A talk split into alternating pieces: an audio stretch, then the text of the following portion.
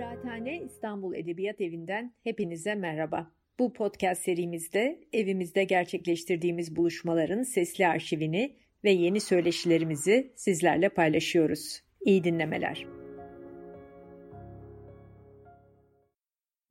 Sevgili arkadaşlar, bugün aslında e, birkaç sevinci birlikte yaşıyoruz, birlikte paylaşıyoruz.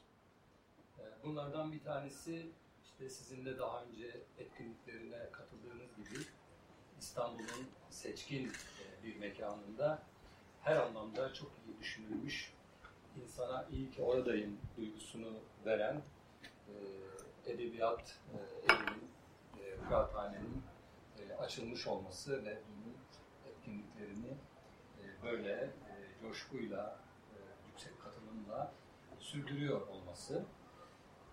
İkinci mutluluğumuz işte Türkiye'nin bir türlü bitmeyen e, kaotizmini, e, işte boğucu ortamını, insanı bezdiren e, ortamını düşündüğümüz zaman şiir gibi doğrudan doğruya toplumun ve insanın e, gündeminde olmayan bir konunun e, sizin e, şahıslarınız, sizin bakışlarınız, sizin katılımlarınızla bu kadar canlı ve esaslı bir şekilde e, güncellenmiş olması bu birlikte yaşadığımız bir e, mutluluk.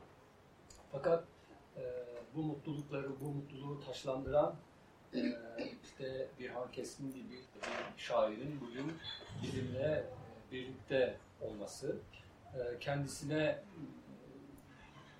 Kıraathane'nin ve İstanbul Edebiyat Evi'nin ilk şiir gecesine onur verdiği için, lütfedip kabul ettiği için e, sizin huzurunuzda içten teşekkür ediyorum. Çok teşekkürler Bey. Ben teşekkür ederim Ömer. Bugün şeyde de etkinlik programında da duyurduğumuz gibi e, üst başlık olarak e, bir şairin kitaba yürümesini, yürüyüşünü konuşmaya çalışacağız. Aslında bunu konuşurken de biraz da Birhan Keskin şiire e, nasıl yürüyor, şiiri nasıl buluyor, şiiri nasıl kuruyor, şiiri nasıl yazıyor. Sonra da işte bizimle e, o yürüyüşü e, nasıl tamamlıyor. Dilimizin döndüğünce, vaktimizin el verdiğince bu yürüyüşü birlikte yapmak istiyoruz. E, Birhancığım ilk adımımızı atalım istersen. Uzun bir giriş yaptın evet. Sadede Evet, gelelim. başlayalım. Evet, sadede gelelim. Sadede gelelim. Ee, sen e, şiiri nasıl duymaya e, başlarsın? Hangi sebeplerle, e, hangi gerekçelerle sende şiir oya uyanmaya başlar? Bize biraz ondan bahseder misin? Yani e, şi- şiiri duymak, hayatı duymakla bence hemen hemen eşdeğer şeyler. Hayatı ne kadar duyumsuyorsanız, hayatın e, size getirdiklerini, sunduklarını, çarptıklarını, kırdıklarını ne kadar e, farkında olabiliyorsanız aslında şiire uyanmak da e, hemen hemen onunla eşdeğer benim için. Çünkü şiir benim için masa başında kotarılan, masa başında yazılan, üzerinde çalışılan herhangi bir şey olmadı. Bu yani ben 20'li yaşlarımdayken de böyleydi. Yani 50'li yaşlarımı sürdürüyorum yine böyle. Dolayısıyla e, hani benim yani Birhan olarak e, şiire bakışım böyle bir şey. Hayat bana e, hangi deneyimi e, önüme sürüyorsa, hangi deneyimin içinden geçiyorsam, e, o gün neleri yaşıyorsam, üç aşağı beş yukarı şiir de o hayatın e, yanında onun iz düşümü olarak yer alıyor. Onun dışında e, ben şair olarak çalışkan bir şair değilim. Yani şiir çalışan bir şair değilim daha doğrusu. Hayatla birlikte yol alan bir şairim. Hayatın kendi serüvenim. Çünkü e, yani he- hepimiz şiir yazabiliriz sonuçta. Herkes yazabilir. Biraz kendini eğiten, e, içinden geçen, di- biraz dil eğitimi almış. Her insan bana göre şiir yazabilir. E, ama önemli olan bu değil benim için. Yani şiir, şiiri e, hani belli bir yerde belli bir noktaya kadar iyi yazmak da mesele değil. Önemli olan tek ve biricik olduğumuzun ve her birimizin serüveninin tek ve biricik olduğunu fark edebilmek. Ben şiiri o yüzden yazıyorum. tek bir insan olarak bu yeryüzünde 7 milyar insanın içinden bir tane Birhan olarak yazıyorum. Dolayısıyla benim şiirim tamamen Birhan'ın hayatının iz düşümü. Yani içinden geçtiği serüvenlerin, içinden geçtiği maceranın, yaşadığı hayatın, çektiği acının, e, çilenin içinden damıttığı ve onlardan elde ettiği şiirle ilgili benim şiirim. Ee, ve yaklaşık olarak da işte bir 30 yıldır filan da e, bu şekilde devam ediyorum şiire. Evet, teşekkür ederiz. Şimdi hanım şiirini ne kadar içeriden okuduğumuzu aşağı yukarı tahmin ediyorum. Ee, bir hanım keskin e, hayatın içinde olmaktan, hayatı yaşamaktan, hayata bağlılıktan söz etti. E, tabii biraz şey yaparak, e, biraz kısaltarak, e, biraz da özetleyerek söyledi. Ama e, biz şunu merak ederiz. E, hayatı herkes yaşıyor, hepimiz yaşıyoruz.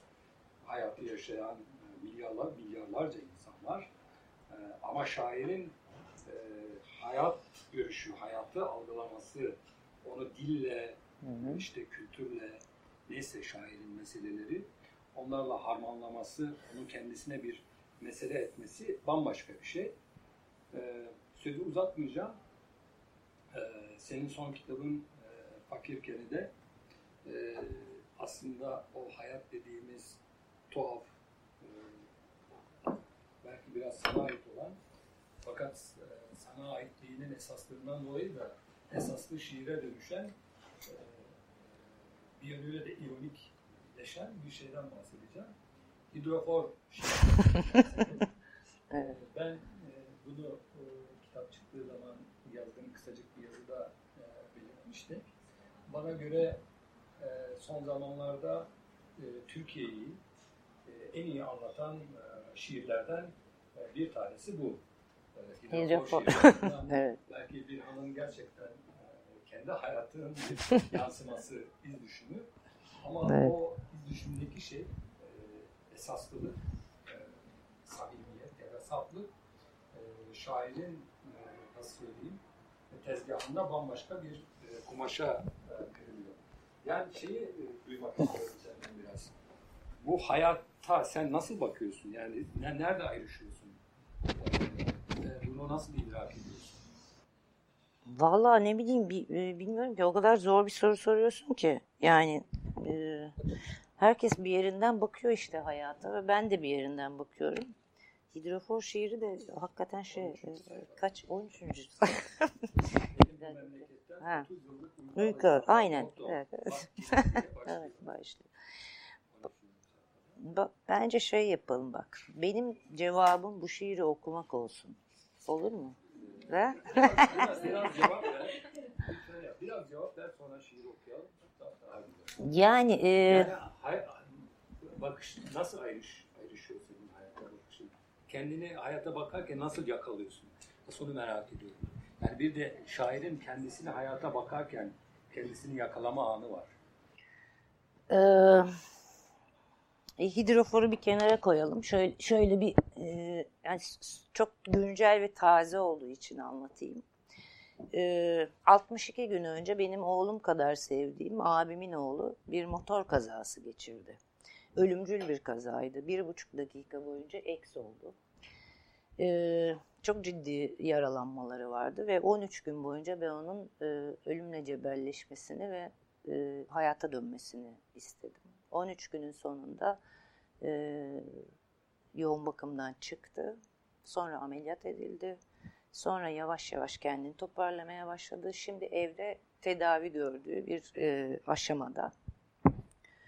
Ve ben iki aydır yani 62 gündür onun yanındayım aslında. Yani e, Hayat. hayatın dibindeyim aslında. Ömer de hastanede olduğum günlerde beni aramıştı. Ee, bir koridor, hastane koridorunda konuştuk biz Ömer'le. Yaparız yaparız ee, daha çok var o zamana dediğim bir zamandı o. Hastanedeki ilk günlerimizdi. Şimdi e, e, oğlan e, evde ve e, beyninde de bir e, difüz aksonal hasar dedikleri bir hasar var. E, yani ciğerinden, bacağındaki ameliyattan vesaireden öte bir beyin travması da var. Ciddi yaygın bir travma o. Ve benim karşımda şimdi başka bir e, oğlan var. 28 yaşında bir oğlan. E, muhtemelen şunu düşünüyorum mesela. E, bazı e, şeyleri işte sözcükleri konuşurken konuşmaya çalışıyor ve saçmalıyor ve e, saçmalarken de işte belli yerlerde belli ilmeklerini ben onu yakalamaya çalışıyorum. Ee, muhtemelen önümüzdeki günlerde, aylarda ya da yıllarda ben adı difüz aksonal hasar olan bir şiir yazacağım. Şimdi bu benim e, hayatı yaşamamla, oradan devşirdiğim bilgiyle, o oradaki e, olan biten ne olan ilgimle ilgili bir şey. Yani hepimiz bir hayat yaşıyoruz. Hepimiz o hayatın e, çeşitli işte kiriyle, pasıyla, acısıyla, tatlısıyla e, karşılaşıyoruz ve boğuşuyoruz ama bazılarımızın hayata karşı belki işte e, biraz daha fazla dikkati oluyor. Ya da işte insanların e, oldukları hale, durumuna e, ya da işte buna benzer meselelere karşı dikkatimiz biraz daha fazla. İşte Ahmet'inki 5 oluyor da benimkisi 25 oluyor. Öbürününki e, işte belli bir bakış açısından 2 oluyor da benimkisi 100 oluyor gibi e, bir takım şeyler. Velhasıl e, şunu söylemek isterim.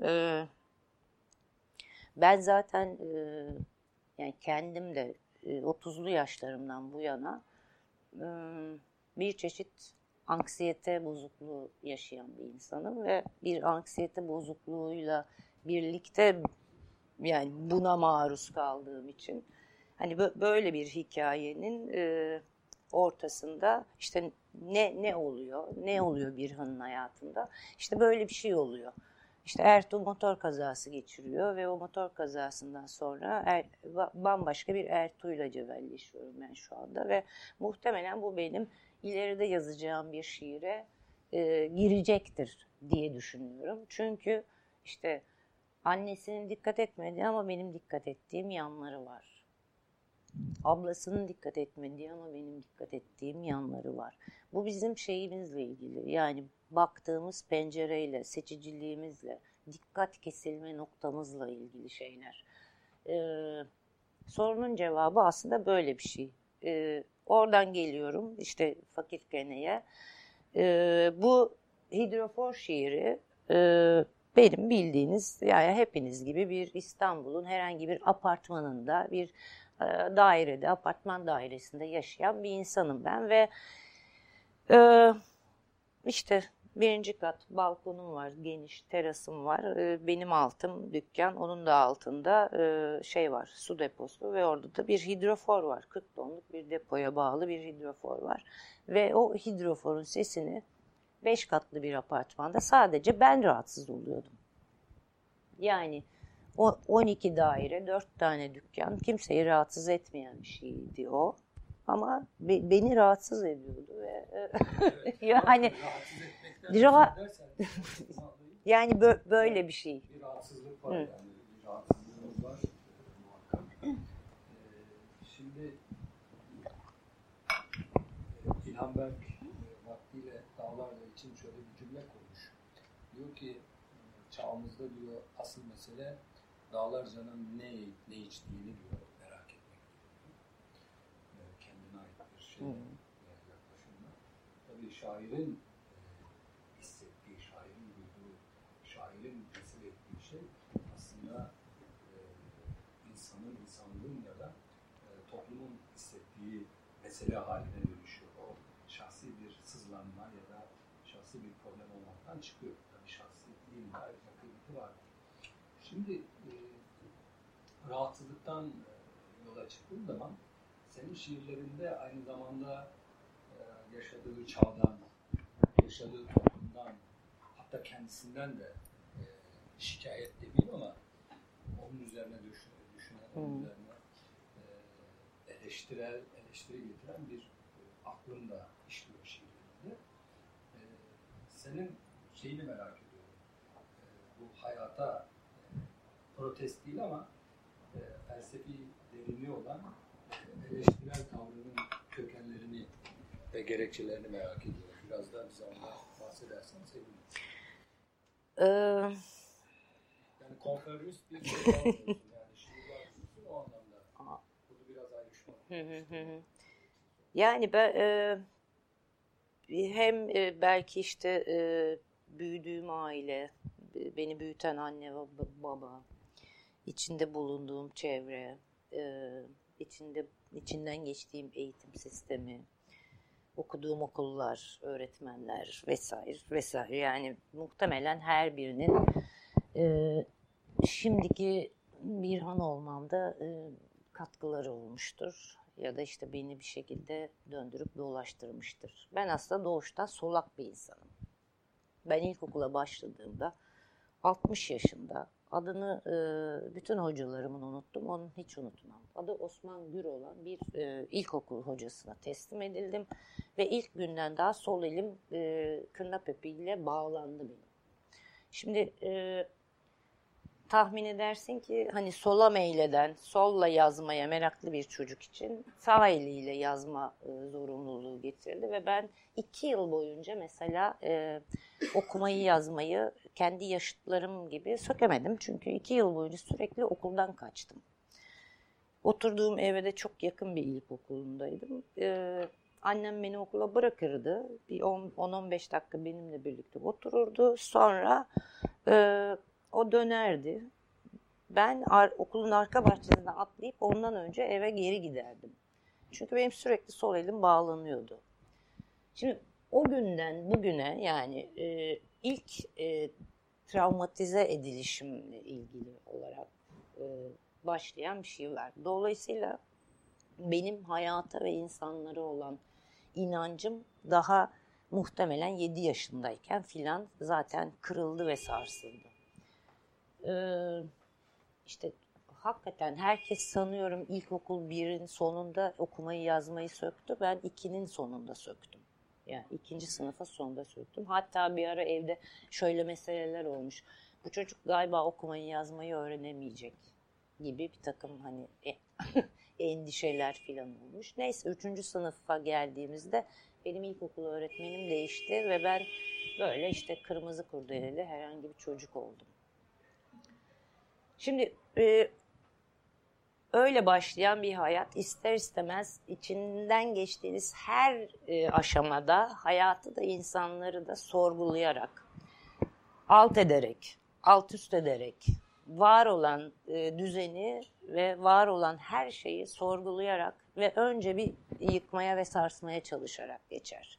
Takdir edersiniz ki zordur. Yani bir çocuk için, bir genç için, bir e, ergen için, sonra sonra bir e, daha işte e, aklı başında bir insan için. Ama ben hep hep hep böyle bir şey oldum. Yani hep böyle her şeye şüpheyle, her şey sorgulanabilir, her şey alt üst edilebilir, her şey önce yıkılabilir ve sonra yeniden yapılabilir e, mücadelesiyle geçti benim şeyim, hayatım hemen hemen. Bu arada senin sorunu unuttum bile. Yani nasıl? ne? ha, ha. O eleştirel taraf belki de işte böyle bir e, yerden gelmekle ilgili. Bir de benim e, yani babam rahmetli çok şeydi. Ben biraz kendimi ona benzetirim. Annemden ziyade babama benzetirim. O da çok benim gibi şüpheci, e, agnostik, biraz septik bir adamdı galiba ben de hani kişilik olarak biraz ona e, çok yakın bir insan oldum. E, yani anksiyete bozukluğum da dahil olmak üzere biraz onun kopyası gibi oldum. E, biraz kişilik özelliğiyle ilgili bu. Biraz da işte yaşadığınız, yol aldığınız maceranın içiyle ilgili. Yani hangi maceralardan geçtiğinizle ilgili. Ama eleştirel olabilmek için önce önce bir defa şey yani e, şu masayı, şu masadaki düzeniyi e, yani gördünüz, kabul ettiniz ya da gördünüz tutup e, şuradan bir tekmeyle devirdiniz. Hangi hangisini tercih edeceğinize bağlı. Ya ben o tekme vuran çocuklardan biriydim. Yani bu, bu masayı gördük ki güzel iki tane mikrofon koymuş bir tane bakalım dayanıyor mu yani diye bir önce bir tekme geçirmeliyiz bu masaya ki e, yani görelim hani o sarsılmayan düzen masa çünkü bu masa o yani e, önce benim testimden geçmeli bu. Yani ben bunu bu böyle kuruldu ve bu böyle diye ben buna itaat etmem. Önce bir e, kırar dökerim ortalığı ve ondan sonra o masayı kendi istediğim gibi ya da belki işte daha o iyi olabilecek şekilde belki yeniden düzenleyebilirim. Eleştirel akıl biraz böyle bir şey. Yani biraz anarşizm olmadan eleştirel akılla e, gel gelmemiz de mümkün değil. Dinleyenler de belki bunu takdir edecekler. Benim şiirin, senin şiirinde gördüğüm e, çok pozitif özelliklerden bir tanesi de bu e, eleştirilliği uygularken işte toplumu eleştirirken ya da insanı eleştirirken, çağı eleştirirken aynı zamanda kendi teklifini de sunması. Yani, e, bu anlamda e, yıkan ama aynı zamanda yapıcı bir teklifle gelen de e, bir şiir. E, konuşmanın başında insan olmaktan, insanı tutmaktan, insana bağlılıktan e, sanıyorum e, burada senin her şeyden insanla kurduğun, belki kendi varlığınla kurduğun e, esaslı ilişkinin de e, kökleri var. Kuşkusuz var tabii ki. E, çünkü e, yani eğitim dediğimiz şey, aynı zamanda kültür dediğimiz şey, içine doğduğumuz kültür, coğrafya, dil, varlık alanı, yani onu sonsuz genişletebiliriz. Bize bir şey öğretir. Yani bir eninde sonunda bir öğretiyi, kılçıklı da olsa önümüze bir şey koyar. Yani işte e, bir, bir öğreti koyar ve sen ya da öğretiler koyar. Bir tane de değil. E, ve sen onlardan birine ya da işte bazılarına daha yakınlık duyarsın ve daha yakın e, tavırlar geliştirebilirsin. Şimdi işte insan dediğimizde mesela anladığımız yani bu bütün bu odayı mesela kapsayacak şekilde insan dediğimizde anladığımız bir takım şeyler var değil mi? Yani üç aşağı beş yukarı mesela ben insan dediğimde şuradaki arkadaş da benimle hemen hemen benzer bir şey düşünüyor. Sen de benzer bir şey düşünüyorsun. Ortaklaşa e, aklımızın söylediği de bir şey var insan dediğimizde. E, o, onlar bizim işte o pozitif dediğimiz şeylerle ilgili yani insan varlık olarak nasıl bir şeydir, neye tekabül eder, ne tür değerleri e, değerlere haizdir vesaire. E, bu, bunlar var, bunlar olmadan zaten e, eleştirmen de mümkün değil. Sırtını bir yere dayamak zorundasın. Yani sırtını bir değere yaslanmak zorundasın ki e, o zaman e, yani yıkabileceğin masanın ya da işte e, yıkabileceğin e, şeyin, şişenin devireceğin, kıracağın şişenin de şeyini hesabını verebilesin. Yoksa e, yani hiçbir değer olmaksızın yıkmaktan söz etmek mümkün değil yani. Ben bir şiirin ya da bir şairin şiirindeki insanın varlığını biraz şununla tespit ediyorum. Eğer bir şair bir şiiri mesela gençliğimizde okumuşsak, onu sevmişsek fakat orta yaşlılığımızda okumayı sürdürüyorsak, daha ileri yaşta da o şiire bağlılığımızı sürdürüyorsak aslında orada o şiirde o şiirin getirdiği e, insanın ya da insancılığın e, esaslı bir şey olduğunun göstergesi bu. Çünkü insan sürekli bir şey.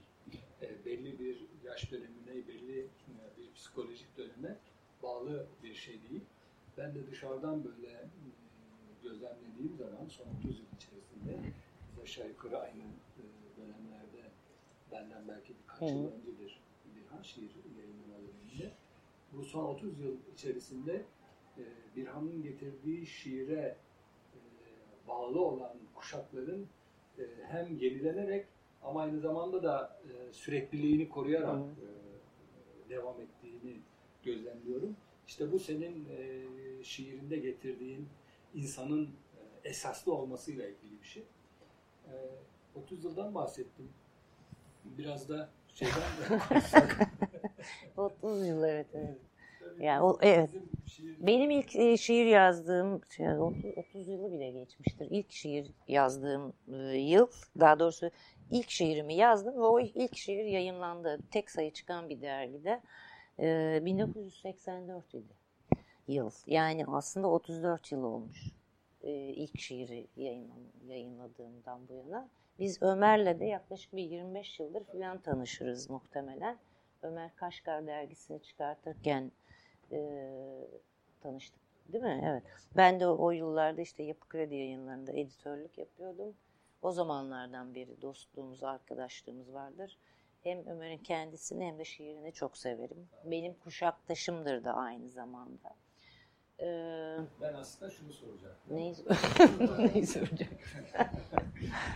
Sözü e, sana ve yani Türk şiirine getirmek istiyorum. Ee, yani bizim e, işte ilk görünmeye başladığımız, ilk kitaplarımızı çıkardığımız zamanlarda e, şimdikine benzemeyen e, daha farklı şeyler vardı. Daha heyecanlı, belki daha sıcak, daha samimi e, zamanlar da yaşadık. Tabii Türkiye de çok hızlı değişiyor. Bu yazdığımız şiiri e, bir de e, Türk Edebiyatı'nın ya da e, Türkiye'nin görünüşüyle ilişkilendirdiğimiz zaman e, şunu merak ediyorum. Türk şiirinin bugünkü akışını ya da görüntüsünü nasıl değerlendiriyorsunuz? Ben, bence şey e, şunu söyleyebilirim. Birincisi biz Ömer'le hani e, şiir hakkında birbirine yakın düşüncelerimiz var e, zaman zaman, her zaman olmasa da. Ama mesela en büyük e, e fikir birliğimiz seninle. Ben Türk şiirinin büyük bir havuz olduğunu düşünüyorum. Ömer de aynı şeyi düşünüyor. Türk şiirinin çok kanallı bir şiir olduğunu ve o çok büyük havuza doğru akan çok kanallı bir şiir olduğunu düşünüyorum. Ömer de çok benzer şeyler düşünüyor. Ben Türk şiirinin çok büyük bir şiir olduğunu düşünüyorum. Ömer de benzer bir şey düşünüyor. Bu konularda şey hem fikiriz Ömer'le. Bana sorarsan o zenginlik halen e, bugün de devam ediyor. Yani bizim gençliğimizdeki o çok heyecanlı, çok e, işte hani kendimize ait ve sadece hani sadece o dönemi, o güzel e, heyecanı biz yaşadık gibi düşünmeyelim. Bence şimdiki gençler de aynı şeyi yaşıyorlar. E, çok yani hani gençler gençlerin de bir bölümüyle yakından temas ettiğim için biliyorum. Yani işte Almanya'dan Murat, işte Tekirdağ'dan Oğulcan, işte bilmem nereden Gonca vesaireden bilmem ne. Onlar aslında bir şekilde e, birbiriyle harman oluyorlar. Yani onlar da birbiriyle şiir vasıtasıyla birbirlerini tanıyorlar, birbirlerinin yollarını biliyorlar, e, birbirleriyle yakınlaşıyorlar. Üç aşağı beş yukarı aslında belki Hani belki bir tek şöyle bir e, ayrım e, var diyebilirim. Ondan da çok emin değilim yani açıkçası. E, bizim şiir yazdığımız yıllarda yani bizim gençliğimizde e, yani işte en azından benim e, ve senin de e, dahil olduğumuz bir çevre vardı. İşte mesela ben okuldan çıktığım zaman ben İstanbul Üniversitesi'nde sosyoloji okudum. Edebiyat Fakültesi mezunuyum. Ee, Çorlulu Ali Paşa Medresesi'ne gider. Hani e, orada sobanın başında ısınır. Çay, kahve ya da nargile içerdik. Orada da bir sürü insan gelir hani o çevreden. E, hep beraber hani muhabbetler yapılır. O arada dergiler çıkar. O dergilerde şiir yazarsın, işte yayınlarsın. İşte o Müslümanmış, bu solcuymuş, o bilmem kimmiş. Kimse kimseye böyle bir şey demez. Ee, benim mesela ilk e, şiir yayınladığım dergi yani Müslüman arkadaşlarım çıkardı. İslamcı diye tabir ettiğimiz arkadaşların dergilerinden birisiydi. Şimdi belki hani o ayrımı biraz daha keskinleştirdikleri için bu toplumda e, belki hani öyle bir kopukluk belki vardır. Ona da belki diyorum. Çünkü ben sonuçta hani e, şiir okuyan, kitaba meyleden, okumaya çalışan, sorgulayan insanların hani bu tür ayrımlara e, çok fazla prim verdiğini de düşünmüyorum açıkçası. Yani onlar bir, bir miktar daha e, şey e, nasıl diyeyim e, biraz daha cahil bir kesim için törpülenen, keskinleştirilen e, sınıf ayrımı. Yani o, öyle bir ayrım o.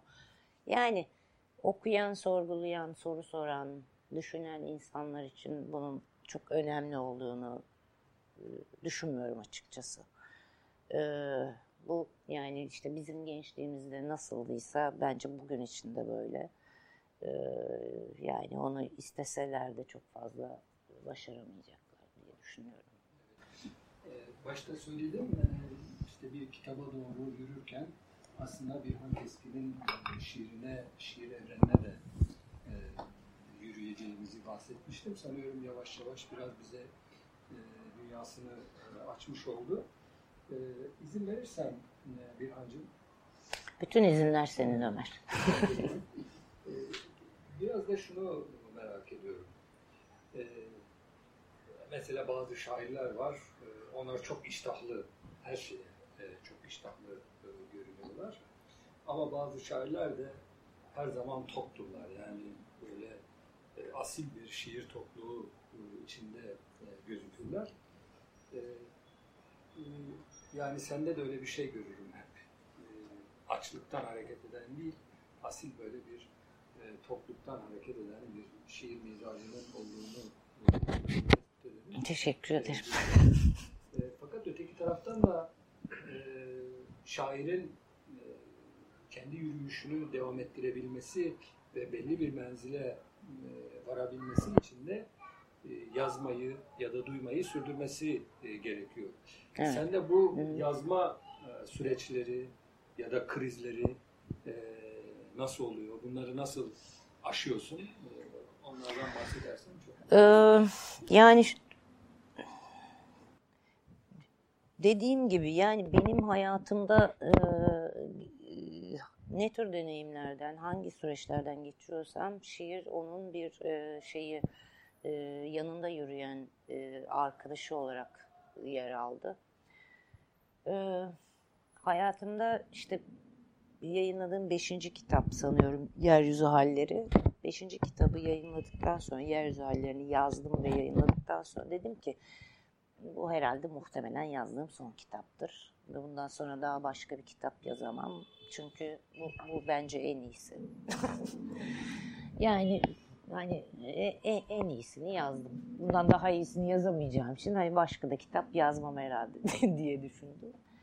Ama öyle olmuyormuş. Sonra anladım ki e, e, hayat orada e, o kitapla bitmiyor. Yani serüven devam ediyor, hayat devam ediyor ve e, yani işte diyelim ki geldiniz 35-40 e, yaşına orada bitmiyor. Yani insan devam ediyor. Dediğin gibi e, insan sürekli bir şey yaşı başı serüvenin yaşı başı yok.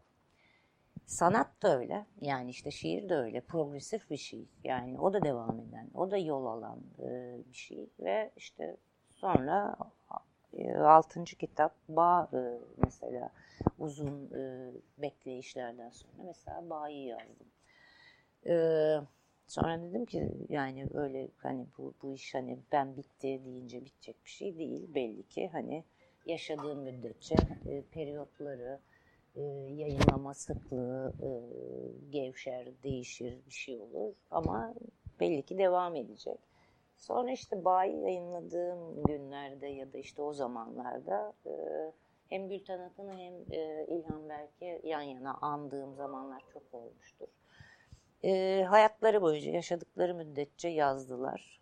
E, her ikisi de birbirinden çok ayrı şairlerdi ama her ikisi de e, bizim sevgimizi, takdirimizi, hayranlığımızı kazanmış şairlerdi. Büyük şairlerdi. Bizi de, bizi de çok sevdiler ayrıca. E, demek ki e, yani yolumuz böyle bir şey. Yani e, son güne kadar yazılabiliyorsa e, son güne kadar yazacağız o zaman. Yani yapılacak bir şey yok. yani bu bizim e, boynumuzun borcu madem. Yani e, bundan kurtuluş yok. e, öyle bir şey de yok. Çok erken konuşmuşum yeryüzü hallerini yazdım. En güzelini yazdım. Bitirdim diye bakıyordum çünkü ben.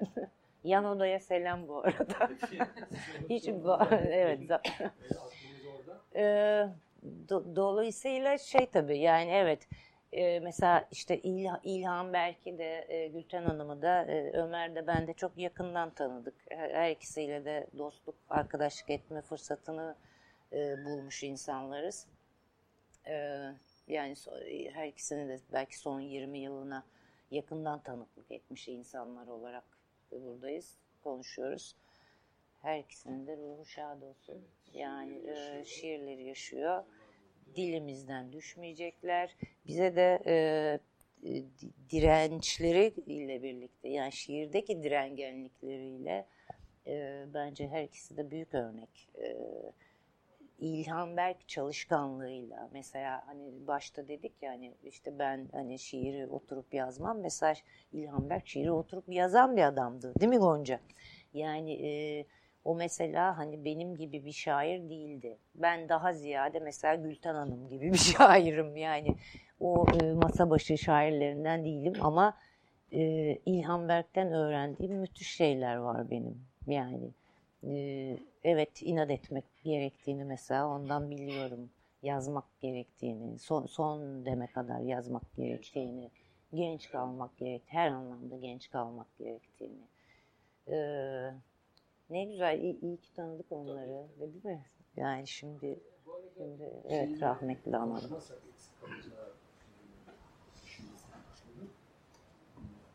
Yani şair e, şiirini sadece dil üzerinden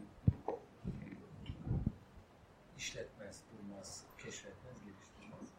Aynı zamanda onun ilgi alanları var. İşte sinema, Tabii ki. sanatlar, felsefe e, vesaire vesaire. Senin e, şiirini kurarken e, bu diğer sanatlarla olan, sinemayla olan şeyini biliyorum. Hı.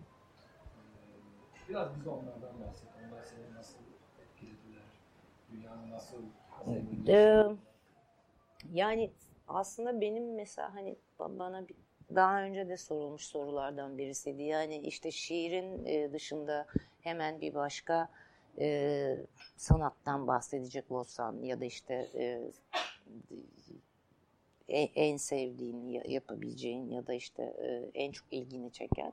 Ben mesela fotoğraf dedim. Fotoğraf yani sinemadan bile önemli benim için. İyi, iyi fotoğraf mesela her zaman ilgimi çekti.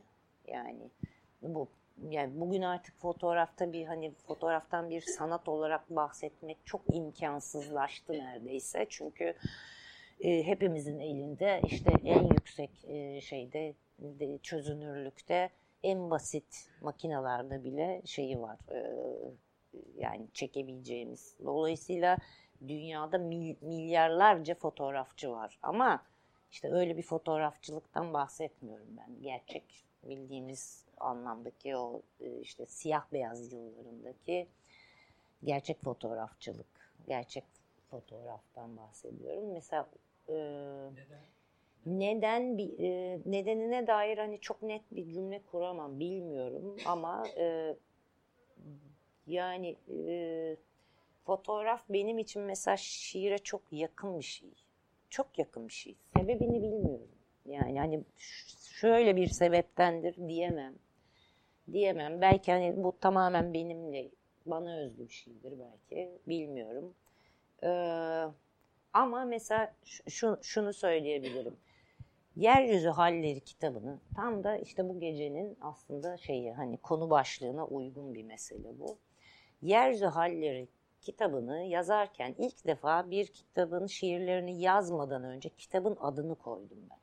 Yani e, Fethiye civarlarında bir orman köyünde e, işte bir Nisan ayında e, böyle tabiata bakarken işte o tabiatın e, müthiş coşkusu böyle tam işte Nisan 1, 2, 3 Nisan filan o zamanlar böyle yağmurlar yağıyor her taraf yemyeşil işte böyle minicik bir e, papatya koparıyorsun. Papatyanın yaprağında böyle minicik bir salyangoz tutulmuş filan. Ka kafanı kaldırıyorsun karşıda işte o sandığı, oradaki o morluk, o yeşillik böyle insanı cezbeden müthiş bir e, şey tabiat görüntüsü ve benim ilk yeryüzü hallerini e, yazma kararını verdiğim günler o. Ve böyle kendime oradan Fethiye'den küçük bir e, kırtasiye dükkanından bir defter almıştım. Dedim ki ben bundan sonra şöyle bir kitap yazacağım. Tektir ömrümde. yani adı bu olacak. İçinde de şunlar şunlar şunlar yer alacak. Şiirlerin isimlerini yazdım. Dedim ki salyangoz, dağ, ova, işte ağaç, işte bilmem ne, bilmem ne, bilmem ne diye. Onların bir kısmını yazabildim, bir kısmını yazamadım sonra yani işte kitapta. Ee, o tabiatla büyülenmenin, o tabiata hayran olmanın, tabiatla ay, tek ve aynı özden olmanın hayretiyle e, yazılmış, omurgası onunla çatılmış, adı baştan konulmuş bir kitaptı mesela o Yeryüzü Halleri. Ondan sonra da öyle hani adını koyduğum, e, adını ko- önceden koyup sonradan şiirini yazdığım başka da bir kitabım olmadı açıkçası. E, evet soruya tekrar dönelim. Ben çünkü hemen unutuyorum. Keskin aslında e, bu sorunun içinde başka bir şeyi de e, açıkladı. Farkındasınız. O da şiirinin tabiatla olan esaslı olan esaslı irtibatı. E, Birhan Keskin'in şiirinde baskın olan karakterlerden bir tanesi de her zaman e, senin doğayla kurmuş olduğun o Hı hı. esaslı şey. Çünkü e, neticede insan da şeyin doğanın aslında bir bir bakıma ilkel bir e, parçası.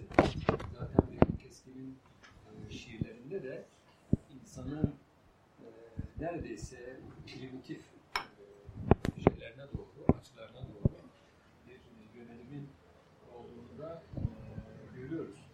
E, e, zamanımız biraz var ama aslında benim sorularım bitmez. E, Biz bir anda otursak e, haftalarca, günlerce konu konuyu açarak konuşmalara devam edebiliriz. E, Biraz da e, arkadaşlarımın da sorularına ben söz vermek isterim. Eğer sorularınız varsa e, bana Buradayız. Buradayız. bir ana yöneteceğimiz. Oradan e, Birhan Keskin'in e, şiirine doğru yürüyüşünü devam ediyoruz. Buyurun.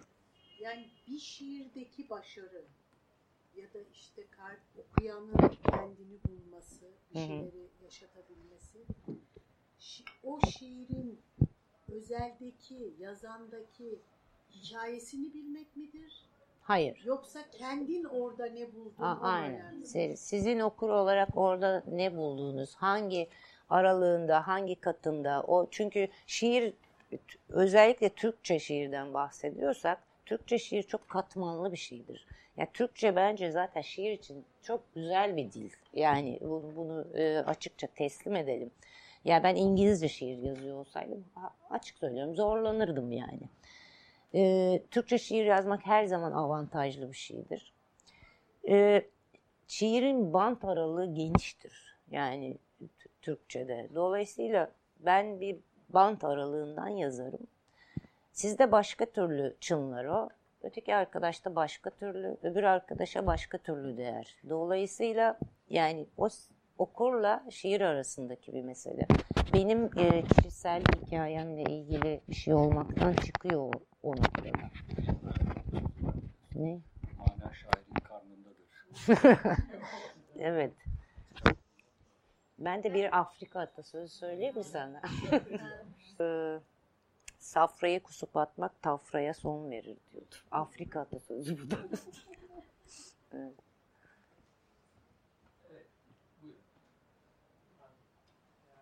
Ortamda iki tane sevdiğim kadın şair var. Onun için ben Türk şiirinde e, yani kadın şairlerle ilgili merak ettiğim, hissettiğim bir şeyi sormak istiyorum. Buyurun. İkisine de gidebilir bir soru.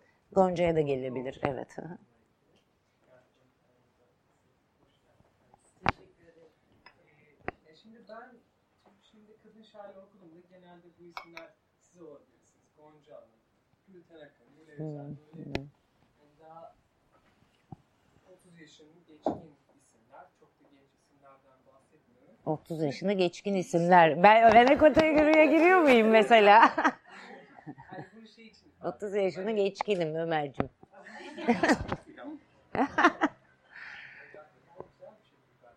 Çok güzel bir şey söylüyorsun deli misin? Aa.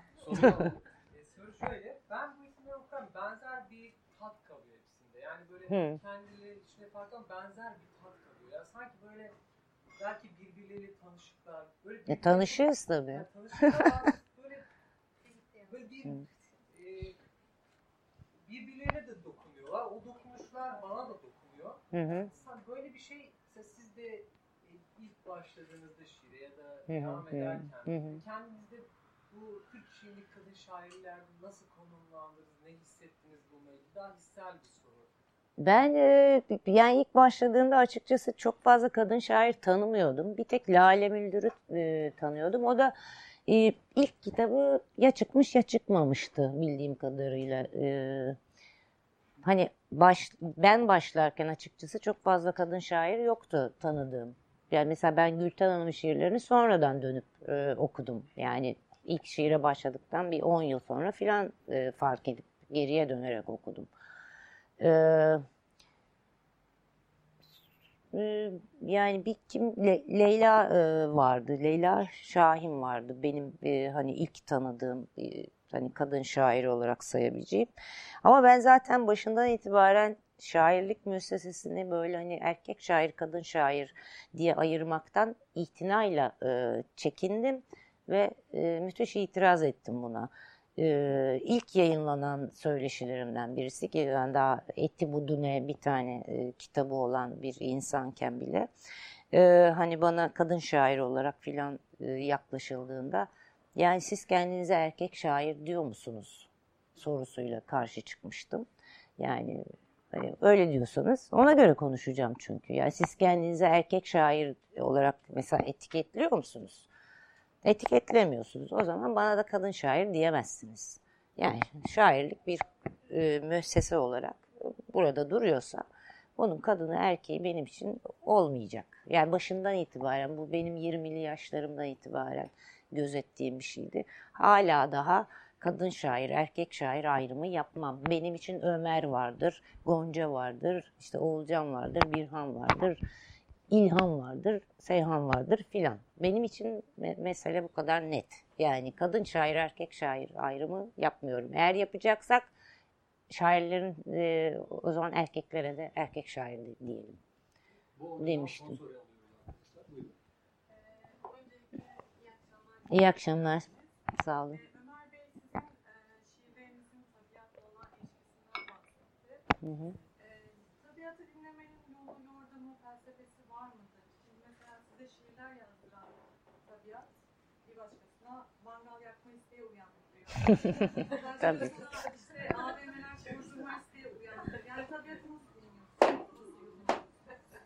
Benim benimkisi görsel bir şey.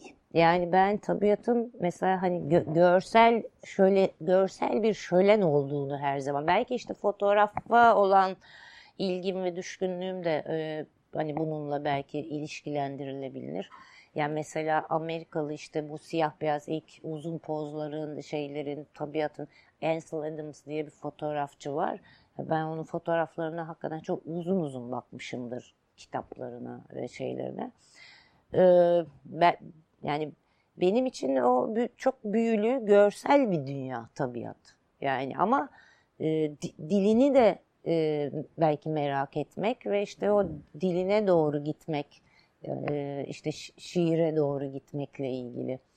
Sonuçta e, her birimiz yani dü- dünya bu gezegenin üzerindeki her birimiz bir karbon atomundan ibaretiz. Yani benim için bir fesleğen çiçeğiyle insan arasında atom olarak bir fark yok. Hepimiz aynı hamurdanız.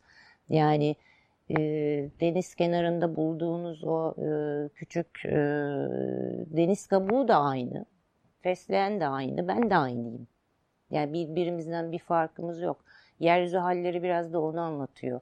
Yani o e, tek hamurdan olma, e, tek olma, bir olma e, hikayesini de anlatıyor.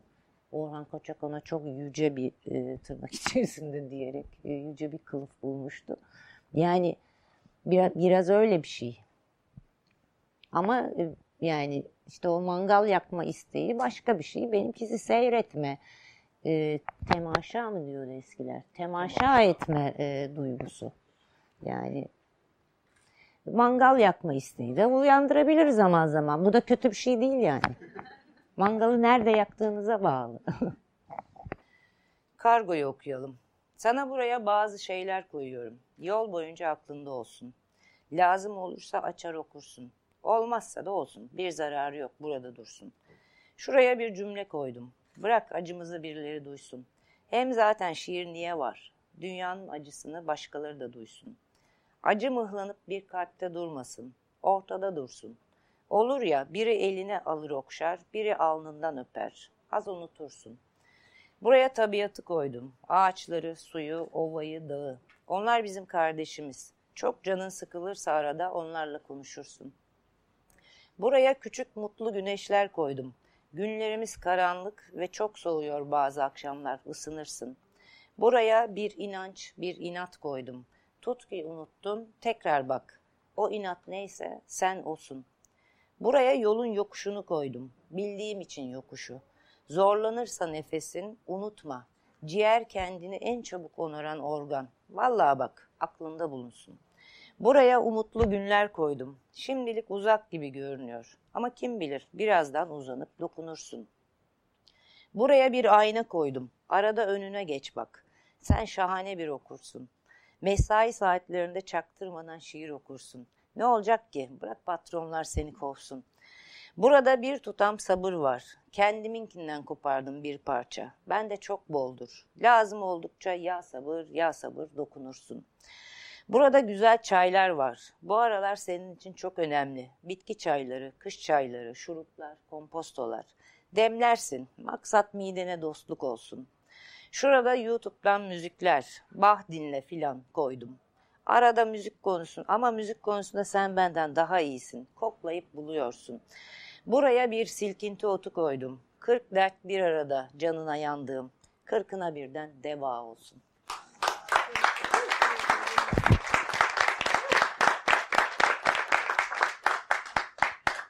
Ömerciğim. İncelmeye ne yardım eder? Erken uyanmak incelmeye yardım eder. Ekmeğe ekmek demek, hiç düşünmedik şeyleri keşfetmek, geri geri yürümek de kuş diliyle sevgilim demek tazece. Marketten çıkarken kopmuş bir topuk bulsan sahibini aramak, kitap aralarında gülübrişim kurutmak, bunlar, bunlar da incelmeye yardım eder. Kalem ve kağıtla yazmak bir de, suyu bardağın gözüyle içmek, sabah uyandığında kucağına bir bebek almak, İnsan neden çok her yerde elmayı çöpünden ısırırken savaşın kötülüğünü düşünmek, artım tablosunu değil, çıkarım tablosunu bilmek de incelmeye yardım eder. Ben öğlenleri ağaçlar altında yürürüm. Yaprak alıyorum elime, at kestanesi alıyorum. Her yerde düşmüş bir şey hep vardır. Kırılmış bir kalbi bulup sevmek de eder.